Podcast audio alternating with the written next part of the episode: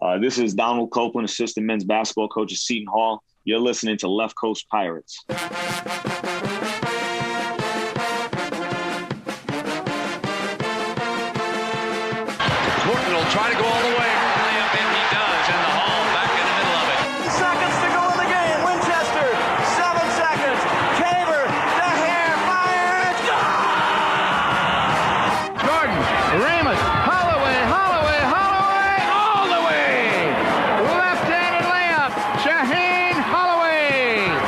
Seconds to go down by two. Here's Whitehead, guarded by Ochefu, gets the step into the lane, goes to the bucket, layup, rolls around and in, and a foul!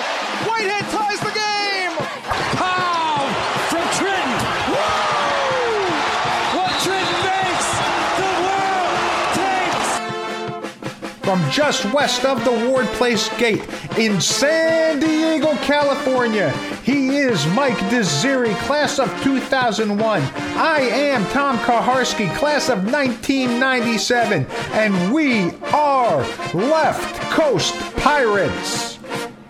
Welcome to this week's edition of Left Coast Pirates. It is December 5th, 2021. Mikey, can you believe it's already December? It's kind of surprising. And I'm going to give you an early Christmas present, Tom. Oh, I'm go- good. I'm going to do you a favor. I'm not going to have some riveting monologue to start this week's episode because I want to make sure we have enough time in this episode to get in that resume building top 25 segment that I like to talk about before you chop it out of the notes and, and, and send it off to the cutting room floor, as they say. Mikey, do you really ever think your stuff is riveting? I mean, you tell me about your brother. Then you tell me about your buddies and, and some kid at a bar watching a Seton Hall game. I, none of your stuff is riveting, Michael. I- I told you're, you about you're the fooling time- yourself. I told you about the time when my wife weighed brownies during the collapse in the Bahamas. That was, this is good stuff, man. Oh this is oh, good my stuff. goodness, good stuff. It's about as good stuff as what we saw this week. It was supposed to be a get better week, and what did we get? I, I don't even know what we got, right? We'll, we'll go through it. We'll break down the games. Yeah, you were hoping for some uh, silver lining stuff or just eye popping progressions on things that might have gotten better, but you got kind of two ho hum performances where the Pirates ended up on the, the positive side of the victory, like they should. Uh, felt like they were going through the motions at times. I, I guess we could debate about it. Well, we'll talk about the good. We'll talk about the opportunities, or as you like to call it, the sour grapes and gripes. Well, we'll throw in a couple flops here and there from both the the announcers and maybe some uh, deep thoughts from Kevin Willard, and then, then we'll put a bow on this all as we head into a very very big week upcoming for the Pirates. The the gauntlet, as Jerry Carino puts it, the home stretch for the holidays. Texas and Rutgers coming to the Rock this week. Tommy, big stuff. Well, this week on the podcast, we will review the wins against Wagner and Nyack, and we will take a look at the upcoming games against Texas and hated Rutgers. But first, Seton Hall 85, Wagner 63. Seton Hall got out to a quick 13 4 lead following back to back buckets by Jared Rhoden and Kadary Richmond. But the Pirates once again couldn't close out the first half, allowing Wagner to draw within two off the heels of an 8 to 2 run. Willard woke up the troops at the break, and with runs of 13 2 and 11 0, they built a 22 point lead with about 7.35 to play, and they would maintain that until the final buzzer. All right, the box score, Tommy, on this one. I'm gonna not give you Jared Rhoden's name to start for once. How about that? Kadary Richmond kind of did everything in this game. Kind of really eye popping to kind of showcase his talent. We'll get into that, but listen to this stat line 10 points, nine assists, six rebounds, and four steals. And yes, that man, Jared Rhoden, did show up double double, 15 points and 11 boards. Tyrese Samuel, your boy, 15 points on 7 of 11 from the floor with six boards to boot. And there were a total of six players in double figures as Harris, Yetna, and Jackson broke the double digit mark as well. All right, for the opponents, Raquan Rogers, 15 points on 7 of 9. Don't want to slight the outstanding effort for the top man for the Seahawks on this given night. Uh, but for the team stats, this was really all about Seton Hall and being efficient. 52% from the floor, not really efficient from the three point line still, 29%, 7 of 24 on this evening. And then free throws took a little step backwards here 59%, 10 to 17. But that didn't really matter at the end of it all. The turnovers were kind of equal, pretty sloppy game overall. 16 for Seton Hall, 17 for Wagner. And Tommy, here's your turning point.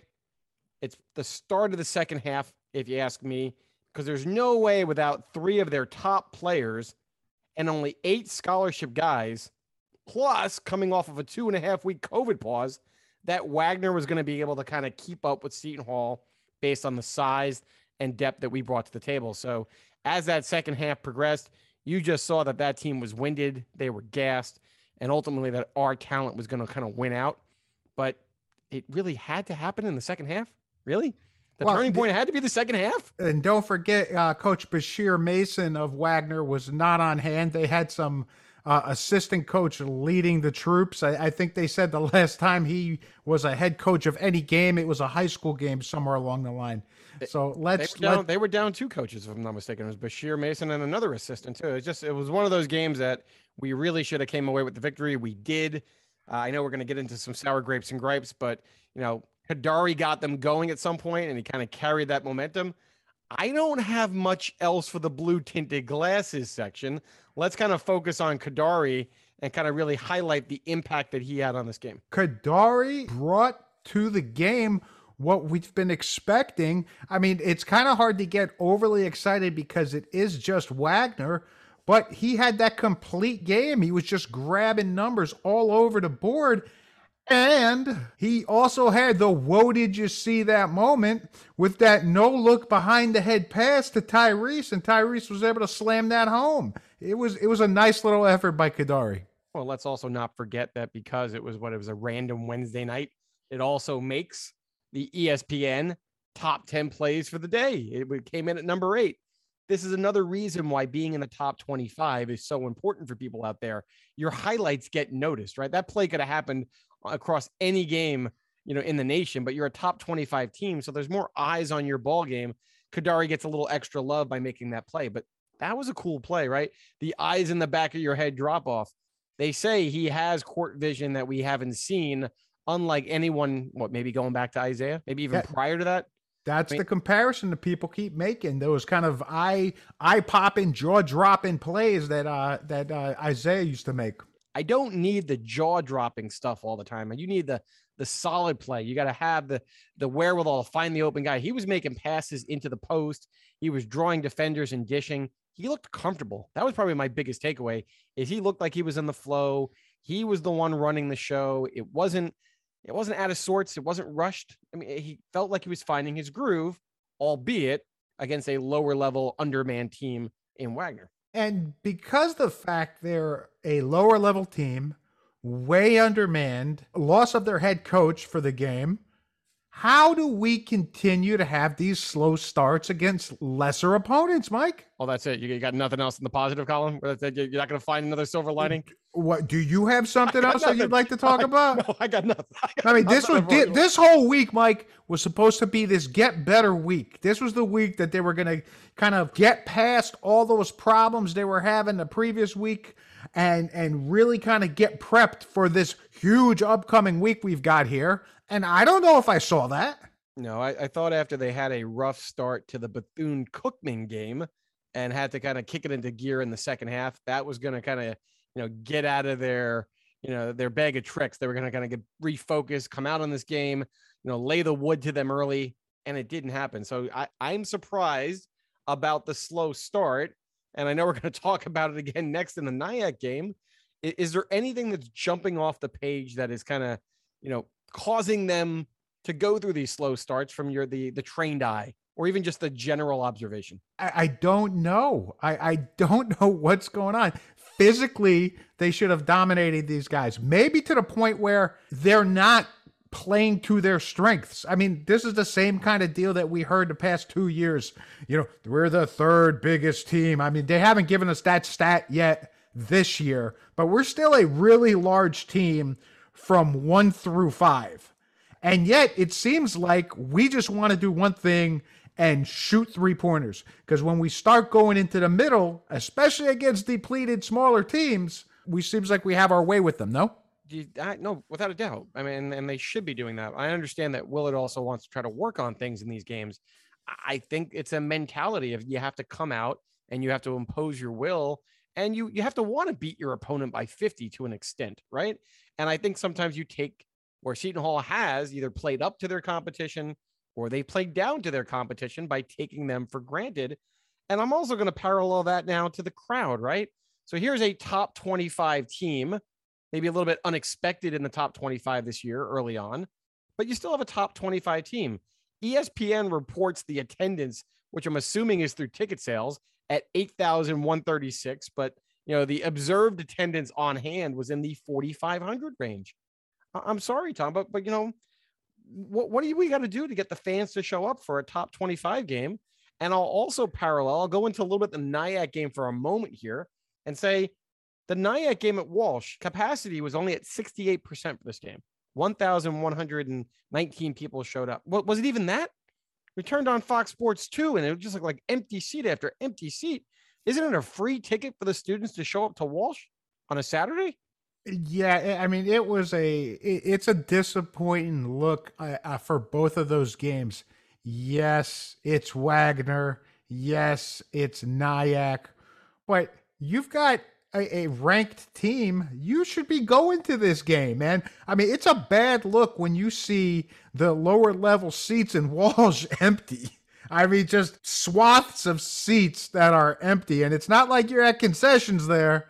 Come on, guys, do So does- better than this. Does that add to it though? You're a player, you take the court, you see the empty seats in this cavernous arena at the Rock, you see half capacity or just above half capacity at Walsh on your own campus, and there you're just kind of get maybe a little dejected, a little deflated. You don't have that that extra pep or energy from the crowd to get you going right away.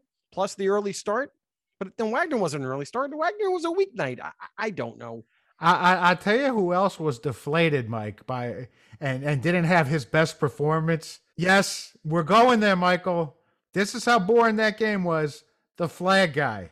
For those of you who haven't seen the tweets or anything on social media, the flag guy was running that flag around at about I don't know the third or fourth uh, revolution. It just goes toppling over. I believe it hits uh, Granda in the head. I mean, how does that happen? And of course, all those old heads. Oh, uh, go back to back in my day when Jaime was running the flag. He was running the entirety of the court and he wasn't getting tired. Now, I love the flag run, but you got to get prepped for this. You got to train. This oh, is a difficult thing to do. Oh, Come Oh, on, we- man. We, we are not going to go through the logistics of the flag. Am I, do I really have to tag on to this? You know what the real problem is? They're not having the timeouts on the sidelines anymore. Now the players are coming out onto the court. So it's screwing up the logistical lap of the flagman, right? You just be able to take the full lap around the court, get a full head of steam going from baseline to baseline, and then he makes that turn and carries all the momentum. Now he's got both teams on the court during the timeout with their like little mini chairs, and he's got to do these like half circles. You have any idea how hard it is to get the momentum and just keep on turning and turning and turning? Mike, this guy's not making the full court. I'm sorry. Oh. He, he Here- He- Here's my he's problem. gonna- I, I I like a good redemption story. So there's been times in the past where the flag man has had his ups and downs, and the fans get on him, and you see like the message board pick on him, and you're like, come on, he's just a student, you know, get behind him. And then he comes back out the next game, and they've worked out the kinks, and you see the fans just like rip roaring for his his redemption story. That's not going to happen ever again. Willard is never going to let a flag be whipped around that court when it has the potential to take out one of his players. Just be be lucky it was Granda his walk on. Oh my Oh. goodness. all eyes are going to be on the flag guy on uh, uh, during the game against Texas because if he makes that mistake, oh, he's just he just can't come back to school if he does it again. I don't think you see the flag man again. I'm sorry. I, that, that- Oh that- no, no, he's coming back. There's certain things you got to have. I don't think it's coming out the Texas game. I don't think it's coming out the Texas game. I, I think you may move where the flag guy's running. Maybe you move that to center court. Would you be okay if he came out with like more of like a half ass, like you know, really small flag? No, no, work out, boy. Get Or in the they gym. Didn't they do that once before? Like the flag man was like the last letter, or he's like, or he's the big S in, in the train of Seton Hall or something like that. I thought that was I, weak. I want to see him running laps in the rec center with the big flag. Just run, just run, boy. Get get get in shape. Let's do Dude, this. dude, You- we are reaching. We, we got to move on here. we are Let's go. reaching a little bit. So Seton Hall 113, Nyack 67. Not surprisingly, the Pirates got off to a slow start again. And after Jordan Rodriguez hit back to back three pointers, Kevin Willard was forced to call a timeout with the Hall trailing 13 7 just five minutes into the game. With 12 minutes to play, Jamir Harris hit his first of six three pointers on the day to retake the lead for the Hall, and they were off on their way. Tray Jackson's three ball extended the run to 29 to 6, and the Pirates were out in front by 18. In the second half, Seton Hall got whatever it wanted at the rim and methodically built the lead to the final margin of 46 behind the size and athleticism of Tyrese Samuel and Tray Jackson. I'm gonna I'm gonna break protocol here for a second. I wrote that as surprisingly because after the Bethune Cookman game, after the Wagner game against D2 Nyack, you really thought they were gonna come out slow again? Not surprising. I'll say this I was not to be shocked if they were having a tight game for the first five minutes. This is one of those games, Mike, where the other team was going to get jacked up for those first five minutes and, and play hard and try to get there. I didn't expect them to be up like that. Well, they But- made some shots too. I mean, everything was Right. going down. I thought, you know, it, it happened, but it was five minutes in. I could see like the first couple buckets, you know, and then I expected this to be a, you know, a robust stats sheet stuffing performance for multiple guys. So let's get back on track. Uh, the stats on this one individually Tyrese Samuel, 22 points, 12 rebounds. Tray Jackson had 21 points and seven boards. As you mentioned, Jamir Harris went six of 10 from long distance for a total of 23 points on the game. Jared Rhoden with another double double at 16 points and 11 boards. And Kadary Richmond backed up his nine assists from the last game with another eight in this one. On the team side, I'm not going to bore you with Nyack. Seton Hall's numbers robust 63% from the floor, 50% from three, 13 to 26. I guess the sight lines were good in Walsh today, Kevin, huh? And then the free throw shooting, you know what? It, it was better again 24 of 31 for a total of 77%, al- almost 77.4 there. Time don't want to, don't want to, you know, shortchange them at all. So they got that back to where it needed to be. And they also got back to the line, which is what they should be doing. They dominated the glass for plus 19 margin, 46 to 27. And they had 20 assists on 38 field goals made. Turning point. I can't even believe that we have to do a turning point for this game, but I'm going to go with Willard deciding to sub in Jackson and Samuel for Yetna and Obiagu after that 13 to 7 slow start. I thought the two of those guys brought a different energy level to the game. They brought a different level of athleticism. I think their D was a little more nimble against the smaller front line of Nyack, which I can't believe was giving us a hard time. So I thought those guys kind of turned the tide, got Seton Hall right where they needed to be. And like I said, off and running. Harris starts bombing threes, and before you know it, they're up by, you know, they're up by 18 and they don't look back. So let's put on some blue tinted glasses because I mean, when you win by almost 50 points, there should be a lot of good things to talk about here. Those bigs that came off the bench, Mike, Tyrese Samuel and Tray Jackson, you mentioned their numbers. They were dominating out there, man. It's, it's kind of silly to say that Nyack had no answer for their athleticism and size because, you know, I mean, Nyack had no answer for them, but they were getting what they wanted to out there. So how you feeling about your boys? You, you know, some that's a nice game for him right there. They mm-hmm. keep on reading like, hey, that there are the signs. There's some nice moves. Let's build upon that. How you feeling about Tyrese after this one? Tyrese is starting to move better out there. I mean, he's got. uh, How do you like his free throw percentage, Mike? He's shooting that a little. You know, uh, that's Did he go going to be to some. seven. That's he go gonna six be- to seven in this one? It's going to be a huge improvement of that thirty percent from last year.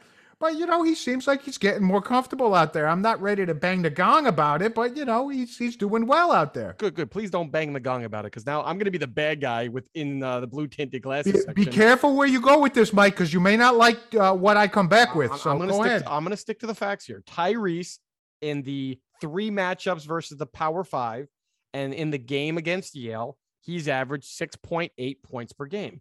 Then you take the other matchups, the other four games on the schedule against the low D1 and Nyack D2, and he's averaging 16.8. You know, he's only has two rebounds per game in the three Power Five matchups. He's not going to get the benefit of seeing these smaller front lines in the games that he's gone off. So, does he have the skill set? Yes. Does he have the raw talent? Yes. Does he have some eye popping moves? Yes. Can he step out and shoot the three? Yes. We all love what he can do, but he doesn't do it consistently yet against the larger front lines that Seton Hall is going to face throughout the Big East. So there is that question mark of can he translate it from these four games into the bigger matchups? And it hasn't happened even so far this year. You know, I love the term that you used, benefit there, Mike, because he's certainly not getting the benefit of the doubt that you always seem to have for your boys. So I'm I'm glad that you did all this math for Tyrese, but yet your Jamir Harris, your boy, I'm surprised you're not pumping him up for his 23 points, six for 10. And then I'd, I'd get to say, well, why don't we back those numbers out against all those low D1 teams, Michael? Let's see what he does against big teams. So, anyhow, I love this backhanded Jamir- compliment. Jamir- here, Jamir's- here, I'm going to give you. I'm going to give you an opportunity to give another backhanded compliment. No, no, My- no, no. Myles no, no, Cale. no. Oh, here we go. Here comes another whooping boy for you that you don't like. So here we go, Mike. Get ready. Myles Cale comes back to kind of stretch his legs uh, before the Texas and Rutgers games comes out. 12 points in about 20 minutes. Looked pretty good. Didn't kind of overdo it on the defensive side, nor did he really have to. But he came out strong. Yeah, I'm, I'm- happy that Myles got in and, and got some run. He looked good. I mean, I, he didn't jump off the page and do anything spectacular, but I wasn't looking for anything spectacular. He was active with his deflections. He was running the floor. You know, people that were there were like, "Hey, you couldn't tell that he was limping or had any, you know, ill effects from the injury." That's all you wanted. Hey, Myles, get a little bit of rust off. Show me that you're not injured. Get ready for the Texas game. I thought he was only going to get like 10 minutes to run. So for the fact that he got 20, I was kind of pleasantly surprised that he got the extended run, played a solid game. And you know, he's he's that leader on the defense out there. There's no no way to kind of hold Myles back or or limit his praise when it comes to what he does for this team defensively. I think they lean on him to up the level of intensity. And I hadn't seen that the last couple games. And I thought they were much more active in this ball game once they kind of got into gear because eh, of Myles, right?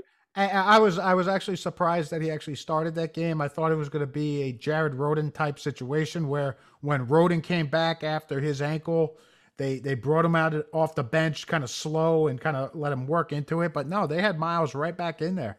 Yeah, I- I don't get that whole I got to come off the bench to work into it stuff. I mean, what, what does that mean? I I'm not saying I get into it either, but I'm saying it was just surprising that it didn't follow that pattern. All right, but before I move into our last bullet point for blue tinted glasses, uh, Jamir is now up to 39%, 39.4% from three point range. Go Yeah. going six for ten will do that for you against Nyack. I Uh, like open it. Shot. I just wanted to make open shots. Stop shooting the ball off the dribble He was making those long range Steph Curry type shots this past game. because he was set. He wasn't trying to do it off the dribble. There's a difference. Kadary Richmond had the court vision going again, right? Eight assists. It looked like he's getting into a nice groove. It's really, really nice to see that true point guard influence. You got Jared Rhoden talking it up in one of the post games, going, Hey, if, if I get to the spot or if I run hard on the fast break, I know he's going to put the ball where it needs to be to make my life easy. That's what you want to hear. You want to hear that there's confidence from your teammates about well, what the guy with the ball in his hands is going to do the majority of the time. So, two games in a row, once again, level of competition, but it's nice to start seeing Kadary more comfortable out there on the court. And it wasn't just the spectacular. It was like, you know, just simple looking entry passes that were getting to the guy right where he wanted him. So, yes, kudos. Yeah, make the right decision. He, he took a couple jump shots that I thought were not forced. You know, he, he drove the lane, got his guy to take a couple steps back, elevated for a nice, you know, foul line extended type jump shot. Th- That's his range. He even caught hit a three in rhythm. He just looks more comfortable. Let, let's see if ah. that translates to the big stage in front of a packed house Thursday night against Texas. But, Mike, isn't that what he's known for? Oh, you're, you're not- allowed to drop inside jokes on the podcast without explaining it to the audience. You're, you're trying to create a segue. It's a beautiful segue, but but they, they don't know where you're going with the joke. Before we get in, start talking about the negatives from the game. Not only were there negatives from Seton Hall side, but there were negatives from the announcing team. These past two games just seemed to have a rough time with J- Jim Spanarkel Seemed to have a rough time. I like Jim though. I I tell you who my favorites are. I don't hold any hold anything back. I like Bill Raftery. How do you not like Billy? Uh, I like Ian Eagle. I love Spanarkel. And I just I thought this comment that Jim had, yeah, he missed the mark here. Uh, so I, we don't have the audio on this one. I'll I'll kind of just uh, describe the situation. I think Kadary brings the ball up, uh, and instead of taking a forced shot at the top of the key, the defense kind of collapses on him. He dumps it down. him. I think it was Tyrese or Rhoden, whatever it was, but it was a really nice pass for an easy bucket. And then Spanarkel's like, "Oh, as a, Wagner had to had to respect Kadary for his three point shot there. So Kadary made the right play and passed, you know, underneath the basket because that's what Kadary's known for. The pass with the three point shooting. I, I, think Jim was talking about his three point shot. And coming into that game, Kadary was shooting 25% from three. Uh, I don't think Jim had his notes correct on that one. Jim's not the only one that we like. Uh, during the Nyack game, we had Jim Spanarkel and friend of the podcast, John Fanta. And I hate to do this to Johnny, but John had a bit of a Mike Flop himself. At the second half, at about the 1841 mark, they start talking about Ike and his progression and whether he needs to give them some offense. But they zone in on what Ike does best, and that's defense. And John comes up with the following statement. He's the latest case of development from that defensive standpoint with the shot blocking Right. of one Grant Billmeier. Sure, exactly. Grant does a great job with the bigs. We just mentioned one of them, Romaro Gill. Yep. I think he was a JUCO transfer. So let's start with the back end of that. John knows that Romaro came from a junior college. There's no, I think. I mean, are you trying to big time us, Johnny? I mean, come on. I, I, get it. Or you know, it's, it's he's a Seton Hall guy. He's not going to show his colors of being a Seton Hall guy. I think John does a great job of being down the middle in everything that he does. You wouldn't know that he's a Seton Hall alum, but I mean, he's going to show his love to to Seton Hall when he can. There was his opportunity to kind of give Grant, you know, a little bit of his due, but make the analogy that kind of connects the dots properly.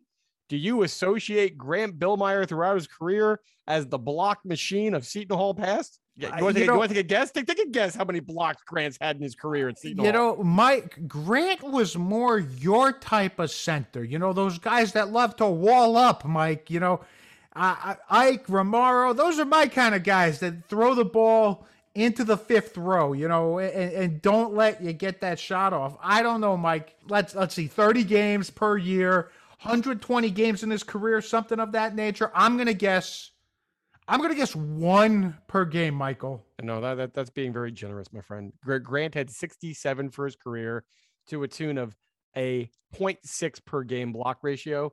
You know, Ike is averaging more blocks per game than he does rebounds. And we're going to make the correlation that Grant Billmeier is the guy teaching Ike how to get up. He, he taught Romaro Gill how to be 7-2. Let me let me tell you, right? Uh, Come on, stop it. you, you know, I, I'd give them this. If they were talking about um, Ike doing better on pick and roll defense, Ike's footwork, you know, something of that nature, if they wanted to make that point, I would have said, okay, I'll buy it. Working with Grant maybe has improved that part of his game. But Ike was blocking two shots a game as a freshman at Florida State. in 10 minutes, in 10 minutes. Yeah, don't give me this that he's his blocks are because Grant's coaching. How about Give something like this? How about how about like Grant throughout his time at Seton Hall got better in his offensive repertoire, being able to kind of hit a little, you know, six to eight foot face up jump shot along the baseline, right? I mean, have we seen any progression from Ike with his with the ball in his hands in terms of like an over the shoulder hook or a little drop step or anything other than picking up the garbage of an offensive rebound or stuffing down a lob? I, the, the fact that we're talking about the development at all of Ike on the offensive side of the ball, I, I'm not buying it. I'm just not buying it. So I'm gonna pick on Johnny a little bit here. He he hits the Mike flop uh section of the of the podcast, but I but, I know you're not gonna let me off the hook. I know you're But not gonna let me off just the hook. just to be fair though, Mike, you get your own Mike flop as well. Because last week, and I don't know how I missed it during the editing process because I would have taken it out if I heard it the first time. When you started your interview with Sidney Cooks on campus, you told everybody it was November 12th.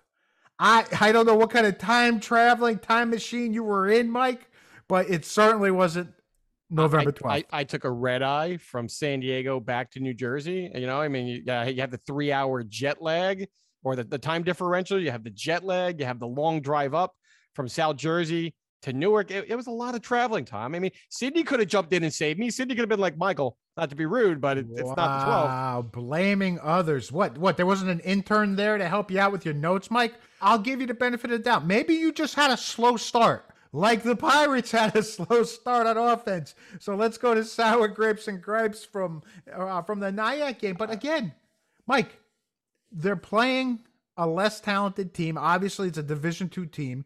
They're playing a team that was described that plays four guards at a time, considerably smaller than the Pirates, but yet it takes Willard until the five minute mark to lay into them to get them going. The size issue, right?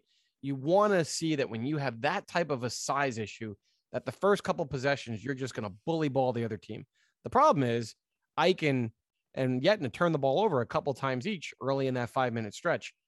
I give Willard credit. I know we're doing sour grapes and gripes, but he sat them on the bench for the remaining 15 minutes of the first half. He didn't put them back in and reward them for that lackluster effort to get started. Whether he thought it was a matchup issue or not, he didn't get what he wanted out of those guys and he made a quick change. My concern is he's got to find the right mix or that right starting lineup that's going to complement each other going forward. Is Ike going to be a mainstay in the starting lineup regardless of who we match up against? Are you going to go with athletic guys against a smaller Creighton team on a given night? I- don't know, but I'll tell you this you better not come out slow against Texas and find yourself down by double digits early. You might not recover. You just might not.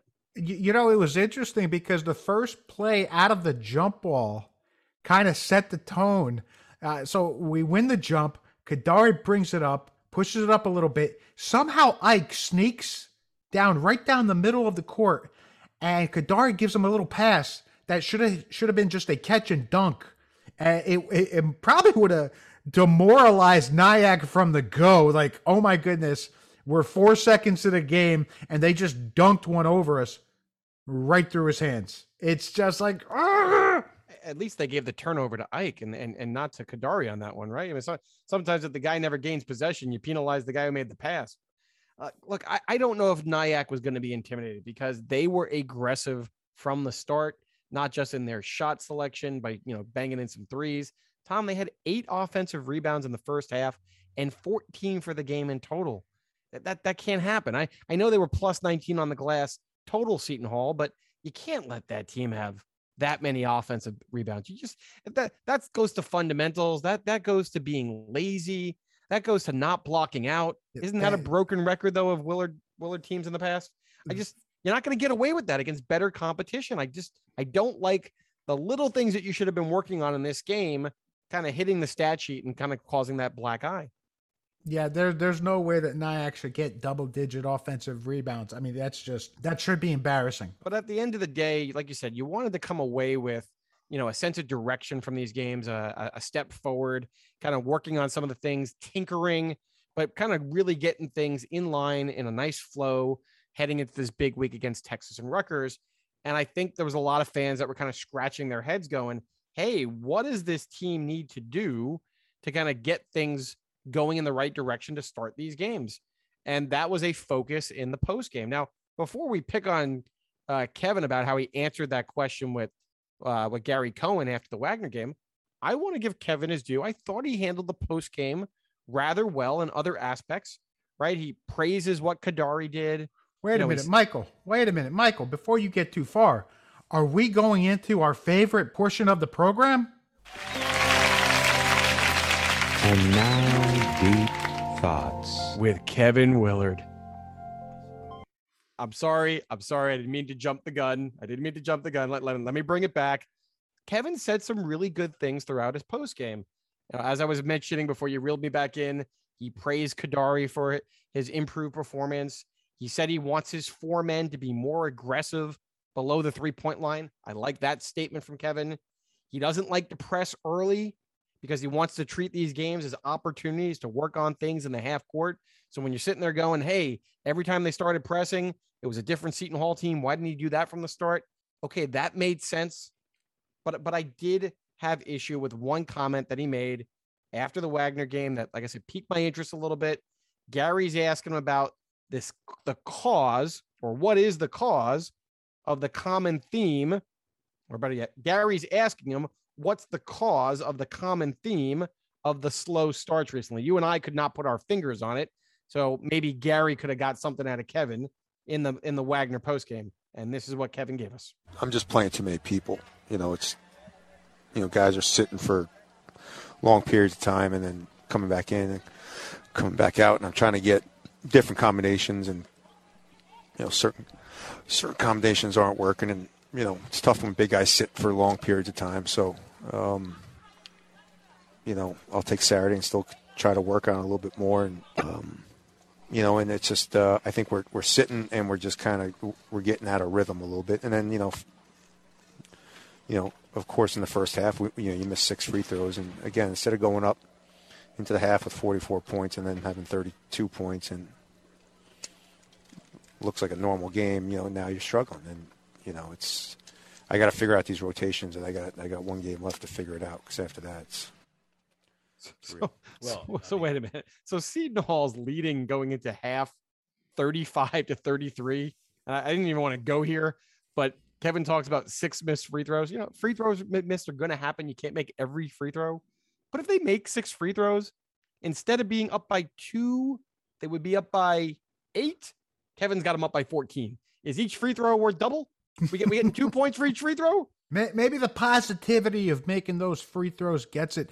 So uh, I'm not going to hammer on uh, Coach Willard here too badly about his response, but I don't think it's a problem of playing too many guys. Yeah, obviously. I- That's, I think that's the- the takeaway, right? I think the problem is is how you end up playing them.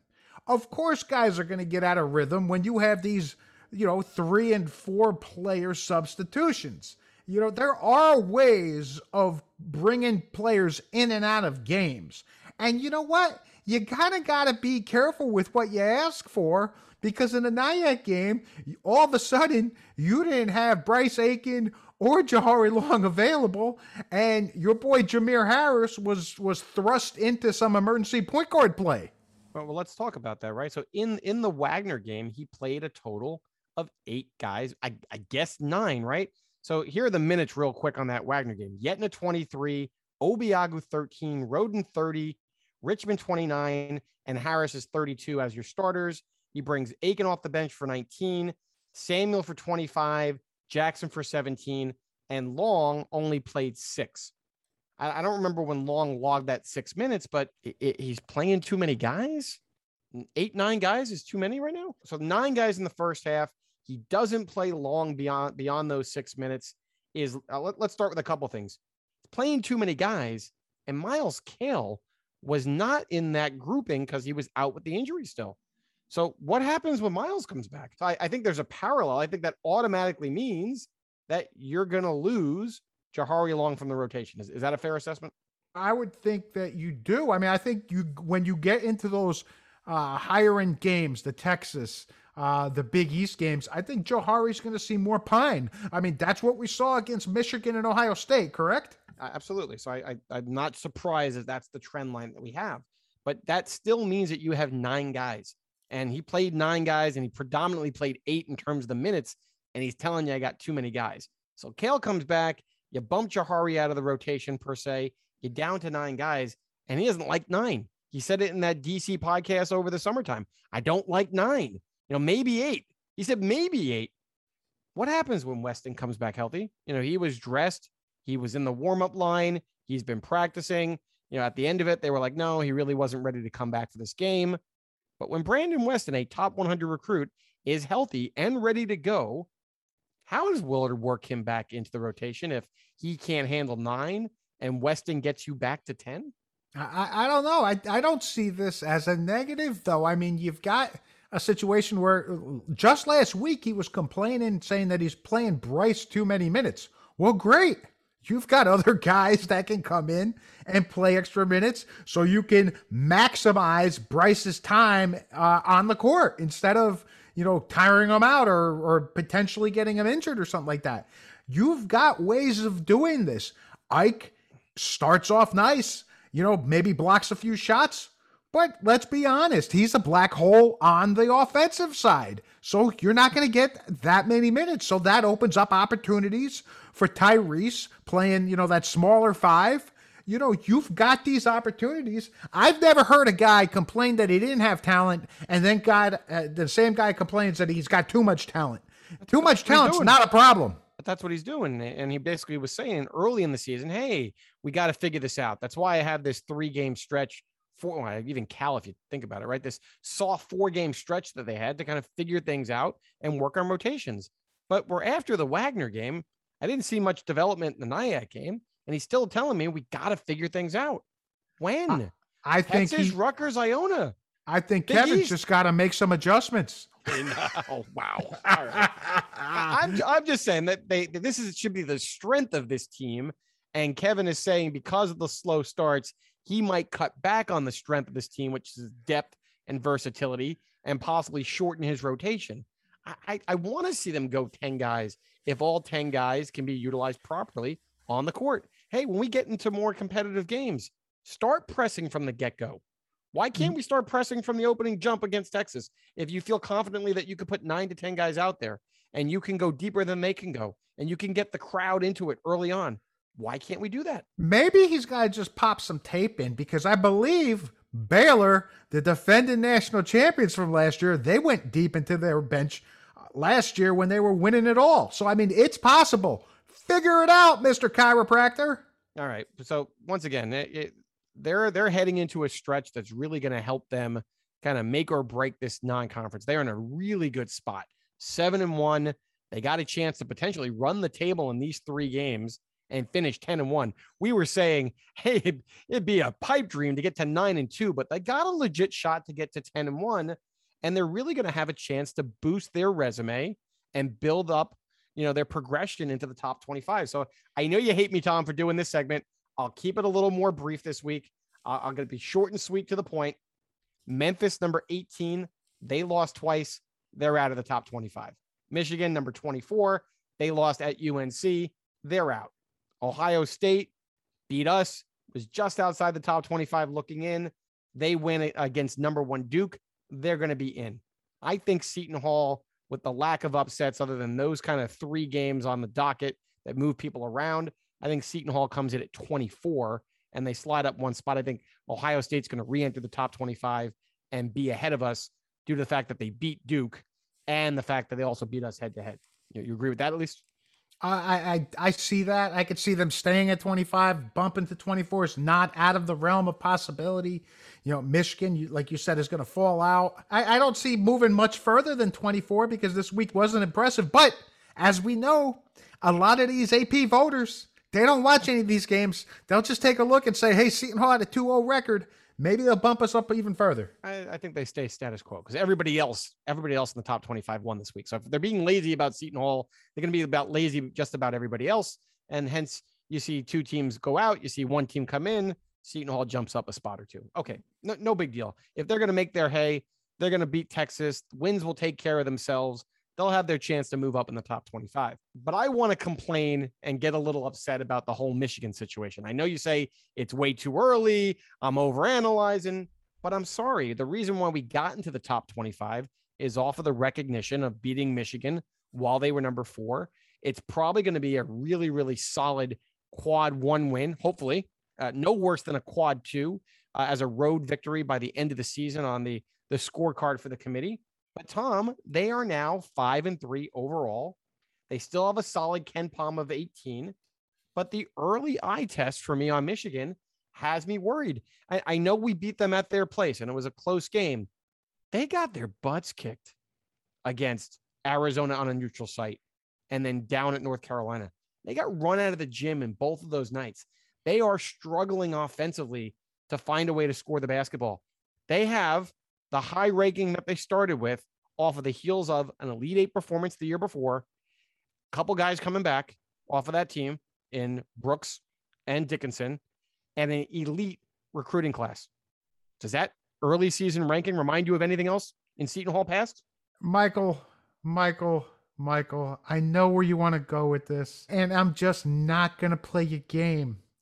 Michigan has scheduled a hellacious out of conference. They're taking their lumps right now, and I think it'll be better for them later. But yes, I agree that right now, this ends up not being as much of a big win for Seton Hall that we thought it was going to be previously. That you know what that means, Michael? That means it's of the utmost importance for the Hall to get another marquee win this Thursday night against Texas. I completely agree because because maybe the Michigan win is no longer a marquee win come the beginning of March. I, I'm with you. It could absolutely still be there, but the trend right now is not good. So you got to go out and you got to seize that opportunity against Texas. They missed the opportunity slightly against Ohio State, and we're going to talk about it. Rutgers ain't looking like no marquee opportunity right now either. Right, one, not- one game, one game at a time. What- One game at a time. Let's not take Rutgers lightly because the next thing you know, we're going to be sitting here complaining next Sunday night. But let's take a look at Texas. Uh, Longhorns right now have a record of six and one under new coach Chris Beard, who took over for current Marquette coach Shaka Smart. Their early season results have not been all that impressive. They lost to Gonzaga, which is no shame, but they really haven't played anybody else. I mean, the teams that they've beaten are anywhere between the high 100s to the mid 300s as far as their KenPom ratings, Michael. the mid threes. That's as low as it gets. It's like 358. Uh, they played Houston Baptist. That was 351. Their average is a 253 in the KenPom metrics. Are those those opponents? I mean, it's a list of nobodies. Northern Colorado, Cal Baptist, Sam Houston, San Jose State, Houston Baptist. I mean, are you serious? It's a bunch of nobodies, but Chris Beard, at least Chris Beard's beating them, though. I, I know what he did it though, right? Chris Beard brings in a recruiting class that is based on probably the best transfer class in the entire country. It's heavy, heavy on on transfers. You had Marcus Carr from Minnesota, all Big Ten, 19.4 points per game. You got Tre Mitchell, one of the the biggest sought after bigs in the transfer market from UMass, all A10 two two times, 18.8 points per game last year. You got Tim Allen from Utah, all Pac 12 twice in his career, 17 points a game last year. Christian Bishop, we should be familiar with that name. Creighton, big man, 11 points a game, six boards last year. You bring in four guys that have all averaged double digits and three of them high end double digits. And you pair that with two returning players that were both Big 12 all conference players in Courtney Ramey and Andrew Jones. And you got six guys that you have to kind of feed the basketball to. Maybe not Bishop as much, but the other five guys like to have the ball in their hands. And that's that's not an easy task to kind of mesh all those guys together out of the gate against a really robust schedule. So you saw that they struggled against Gonzaga. The final score was a difference of 12, but that game wasn't even that close. So you, you beat up on a bunch of cupcakes and you try to figure things out. Well, they got but- talent, but they got talent. But Mike, these are all this is a upperclassman laden team, as you mentioned, five seniors, one junior. They're all averaging between 13.3 and 8.9 points per game. So they're sharing the ball. They're they've got that common goal that they they, they want to win and and they're playing well together. Also, they shoot relatively well from three, 39%. They don't board for a darn. They are only getting 32 boards per game, which is ranked 311th nationally, Michael. So that, that concerns me. Normally, you go and play a team like Texas. They've had a lot of size in the past. Uh, so you're you're concerned that a big team is going to come in and potentially push Seton Hall around, and they've done a good job of holding their own in the past in some of these marquee matchups. Michigan State, Maryland. You know, Seton Hall tends to struggle on the on the glass at times. Maybe this actually lines up well for them. Seton Hall has done a really good job of shutting down opponents behind the three point line.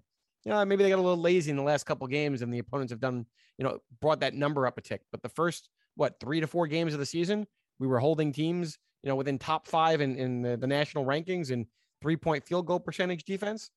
Maybe we shut them down a little bit. Maybe we close out pretty hard. Maybe their continuity as a team playing in a hostile environment comes back and rears its ugly head, and you have a similar performance that they brought to the table against Gonzaga. Yeah, there's a lot of things that line up here positively for Seton Hall, but I don't think their coach is letting them get a big head about their ranking, right? Texas was seventh this week in the AP polls. Gonzaga lost again. I think they might slide up a spot. So you might see a number six ranked Texas coming in for a top 25 matchup against Seton Hall. And I don't think they're going to take us lightly because their coach, according to Adam Zagoria in the, in the in the quote that he got from him, says that Seton Hall can be a title contender. Agree or disagree with Coach Beard? Or do you think he's just trying to kind of keep his team's head on straight? That is an interesting statement, Michael. A- after the Michigan game, you know how uh, sky high I was on our chances. I would have, you know, I, w- I would have believed Chris Beard a little bit more. But this is also the guy that knows how to talk the talk. Love Chris Beard. He's dropping names of movies. He's talking about how he's chumming it up with recruits. So this could be Chris kind of making it, making it, getting his team in his head saying, don't sleep on these guys because we haven't won anything and these guys are good. Well, Zagoria did some top notch reporting here in this article. He also broke the story that Texas is going to go see the Jackson 5 musical on Broadway before they play Seton Hall. So, you know, Texas making sure that they're getting some real bonding time as a team right before the holiday and also right before this matchup. So maybe they come in loosey goosey off of the Broadway feel good story of the Jackson 5. I bet I that's a heck. know. I bet that's a heck of a show. It I'll probably is, that. but I mean, but I is bet that that's really, a heck of a show. is that really relevant? Come on, Zags. Is that really relevant? Oh, a lot of things Zags does is not relevant. But you know what is? The lack of ticket sales, Mike. What's a team got to do to get fans in the house? Oh, okay. So I, I heard there was an uptick in sales just recently today on, on Sunday, and now we're getting close to that 10,000 mark. But it, does it really should, should should that even be an issue? This is what like the the 11th time that a nationally ranked non-conference opponent has come to play a Seton Hall team, whether it's the Rock, whether it's the old Meadowlands. This is what the fans want. This is what you're asking for. Wh- Why are we not? Why make this the early Christmas gift for a friend or a family member? What am I missing? But these are the games you want to remember. I mean, I could still tell you about the North Carolina game from my freshman year of college. I mean, that was a heck of a it just the whole environment, the atmosphere, the enthusiasm. That was just fantastic. Uh, people still talk about the Ohio State game against Jimmy Jackson's team, right? I mean, Sure. those, those games resonate. I'm not going to forget about the Michigan State Myles Powell performance. I'm I'm not. I mean, the, the two games against Maryland that they, they needed big performances and, and they got them. I, I look forward to those games. I mean, I thought there was no way in hell they were going to rally and win that game with uh, Powell out uh, and Q rallied the team and uh, big games. You remember those games. I, I hope that this is going to be another one of them. But those fans need to be in the seats. That's got to be a packed house. The energy level's got to be high right from the opening tip because this team needs that. I- I, think they're going to bring the energy regardless. But man, after all the slow starts they've had, to have the fan base in the building rocking from the opening tip, if not prior to, the team could use that. I'm just I'm shocked. I'm shocked by some of the early the early ticket numbers that were kind of out there. Well, I'll say this. They might be having a hard time selling tickets for the Texas game, but they're not having a hard time selling it for the next game. Rutgers. Oh, currently Stop it. currently four and four in a disappointing season as of right now. I don't know. Coach Pikiell said this was going to be his best team yet. Yeah, yeah. I don't know. uh, correct. Gary Carino said this was going to be their best team since their Final Four team. Yeah, I'm putting together a three on three team in my in my uh, local community. We're gonna start hooping it up in the cul-de-sac. I got the best team coming out too. Uh, You know, just they're just pumping up nonsense. That whether it's to sell tickets, whether it's to read have people read their articles. I don't know what it is, but this team is way short of that expectation at the current moment, right? I mean, their early season results, Tom, you said four and four, but break down the losses at the Paul. They lost to Lafayette. I think they're a KenPom 300 plus team. They lost on a three with 2.1 seconds to go. Then they back up that performance going to UMass and losing on another buzzer beater. You want to talk about end game execution? They, they had a guy on the floor and Caleb McConnell was shooting 40% from three uh from the free throw line and they let him get fouled. He bricks it. They come back down and there's only one guy that can make a shot for UMass. And what do they do? They don't even play up on him. Bang. Game over. Come on, you, you, we'd be losing our minds watching these games that Rutgers has lost. They bounce back against Clemson, and then they get throttled by Illinois. What a what a joy! What what, what a joy to start my weekend on Friday night watching them lose by 35. Tom, they're, they're not a good team right now. But you know what? They're not only losing games, they lost some big time players this past year to the transfer portal. Myles Johnson decided to take his talents back to Los Angeles and play for UCLA. Montez Mathis went across the bridge to St. John's, and Jacob Young went all the way out to Oregon. I think there's a I think there's a nice little flight going from New Brunswick out to Oregon because that's not the first guy that's taken that train over there. No, Omer, Omer we did that too. We, we we know Eugene went out there. My, my issue is this. I mean, they talked about some challenges with team chemistry last year. I mean, and and, and the team was successful, and, and they made a nice run. Uh, but all Pikiell talked about was the team chemistry and how the players on this particular group really got along well. And that was paying dividends in some of their early season workouts or behind the scenes closed door scrimmages. But the reality is, Rutgers started playing better last year towards the end of the season when the ball was in Jacob Young's hands, predominantly down the stretch in most games. They, they had a big win against Minnesota that got them over the hump. Uh, they pulled out in overtime, if I'm not mistaken. And he was the catalyst, not Geo Baker. Myles Johnson was the difference maker in the middle defensively for that team. I don't think the fans really understood how much they were losing in some of these guys transferring out. They just looked on paper and said, wow, we get Geo Baker back for another year. The fans were saying, wow, we get Ron Harper Jr. back. He tested the waters for the NBA, you know, went through the process, but but came back. But the reality is those two guys have not carried the torch as much as they expected them to do. Geo's hurt with a hamstring. You know, Harper's scoring is the same. His rebounds up a little bit, but his percentages are down. His turnovers are up, and it's against much weaker competition so far versus his numbers for a full season against the vaunted Big Ten. I, I, I'm, I'm sorry, they're just they're nowhere close to the team that they were last year. Well, another big name for them is Cliff Omoruyi. No, I, no, I'm going to stop you right there. Let's get it right now. He doesn't want to be called Omoruyi. He wants to be called O More E. I don't know how it sounds anywhere close to that, but he wants to be called Omori. So well, for for for being a Kaharski, I can appreciate people wanting to pronounce the name right. So up, uh, so Cliff Omori, eleven points per game, seven rebounds. But he hasn't really replaced the defensive presence that Myles Johnson brought to the games last year. The team is lacking major front court depth when he gets into foul trouble. Eh, it's just not been the same team, and this is not this is not the best team that Rutgers has seen in a long time. So, so they're getting more offensive production from Cliff. I think Cliff is a more dynamic player than Miles Johnson was on the offensive side of the floor. I think Myles acquitted himself pretty well, but there is this breakout upside potential. They they talk about Cliff like we talked about Tyrese last year, right? This is the big stud breakout. It hasn't happened yet. I mean, he's put up some nice numbers in the 11 and 7, but he's more what two feet, three feet from the basket, play above the rim, very athletic. I haven't seen him do much more than damage around the, the immediate basket.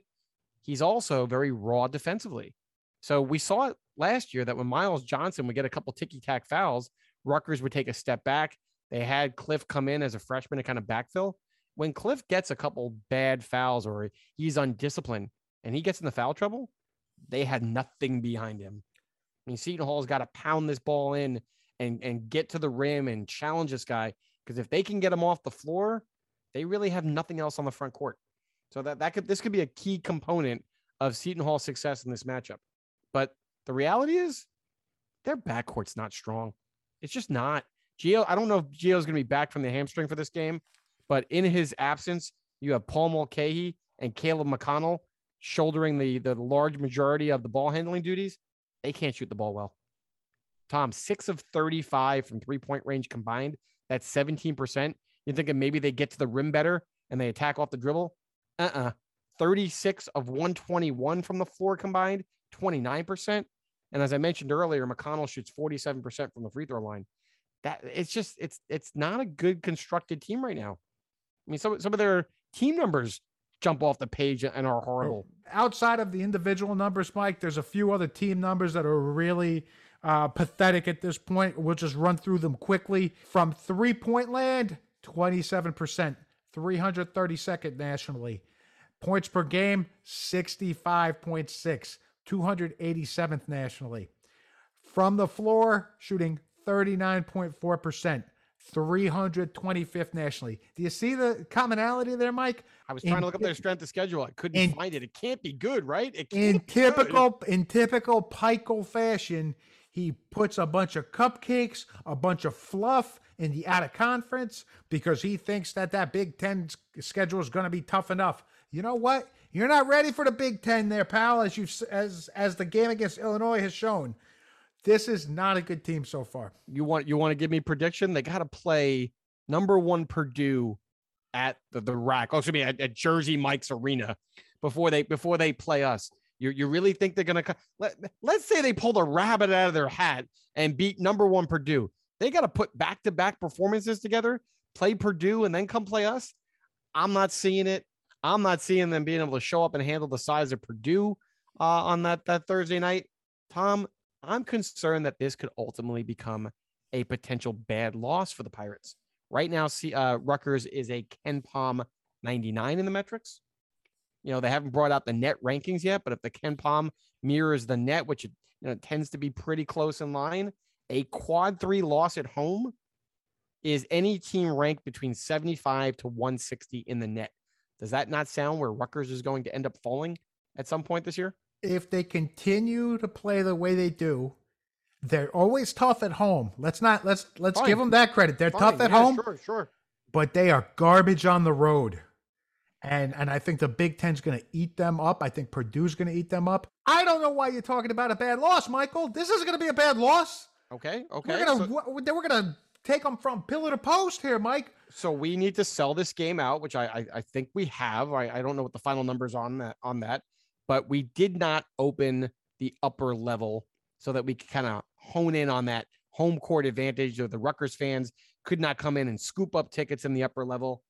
Do you like for the fact that as big of a marquee game this is for the state of New Jersey, for New Jersey basketball, for the rivalry, the Hardwood Classic, whatever the heck you want to build it up to be? Are you a little disappointed that we did not open the upper level and have Seton Hall fans come and even invade those ticket purchases? That we had to keep it to the lower level only to kind of restrict the Rutgers fan from coming into our building. I, I am not. When you open up that upper level, you know, at that point you're hoping for 14,000, 15,000. And I'll tell you what, I don't see Rutgers pulling those kind of numbers. That's a Villanova game. I could see, uh, you know, a, a few other games that could do that. Now, I'm okay with it. I'm All okay right. with not opening up that upper A- curtain. And I'm with you. I think we're going to be playing well off of the Texas game. Uh, I whether we win or lose, I think the team will be focused. Uh, I, it's in our place when it and it's Rutgers Super Bowl at their place. They've done well when they've come to us and they have not been kind of hitting their stride. We've run them out of the building on several occasions. I I kind of expect that to kind of play its way out potentially. We're going to kind of get into predictions. Why, why don't we go in that direction at this point? So I see it this way because I know you never like actually putting your name to an actual prediction because you're so wishy washy. I say this is going to be a one in one week, Michael. I can see us stubbing our toe in the Texas game, but I see us doing exactly what you said, running through Rutgers, beating the brakes off them. And I say this put your foot on that neck, Kevin, and step on them. I can see it being a one in one week, but I feel like the one in one week is the minimum expectation at this point. I, I think you'd be really disappointed if it wasn't one in one. You could live with it, even it sucks to say this. You could live with the Texas victory and then a loss to Rutgers as the one and one. I, I know you, you can't go, there's no bad one and one in this combination, but don't you feel like there's the potential for a 2 0 this week? I'm not like stretching for a 2 0. My gut's telling me one and one, but but don't you feel like this team could make a statement? They could turn a corner, build upon the Ohio State Michigan performances, play up to their competition, kick Rutgers out the back door, and really go into that you know last game of the non-conference flying high. Don't don't you feel that? This could definitely be one of those teams that plays down to competition and plays up to competition as well. You know, we've played really good games against the better teams on our schedule. Eh, With even the loss, I mean, that was a last second loss from 29 feet from three. I mean, you know, that that's that. All right, Tommy. I- I'm gonna do it. I'm gonna do it. I'm gonna put my name on the line. I'm Oh, calling it. I'm oh. calling it. I'm, I'm gonna mush it. I'm gonna Mikey mush it. Two and zero this week. Oh, The Pirates vault into the top 15 of the AP rankings. We go flying high into Madison Square Garden, our home away from home. We're going to even then crush Pitino. I'll even get ahead of the predictions for next week. And we're going to go rocking into the opener of the Big East 10 and 1. Bring on the Wildcats. Oh boy, baby. Oh boy, here we go. go. But the most important thing is, are you coming over Thursday night to watch the game in the house? Oh, geez. I- I'm going to be sitting on my couch saying, Go Pirates. Go Big Blue. Thanks for joining another episode of Left Coast Pirates. Be sure to follow us on SoundCloud, Apple Podcasts, Spotify, or any of your other favorite listening platforms. Also, be sure to follow us on Twitter with our handle at El Coast Pirates. And don't miss out on any of our previous episodes that include interviews with Seton Hall legends Danny Callandrillo, Mark Bryant, Andrew Gaze, Shaheen Holloway, and many others. For Tom Kaharski, I'm Mike Desiri, and you've been listening to Left Coast Pirates.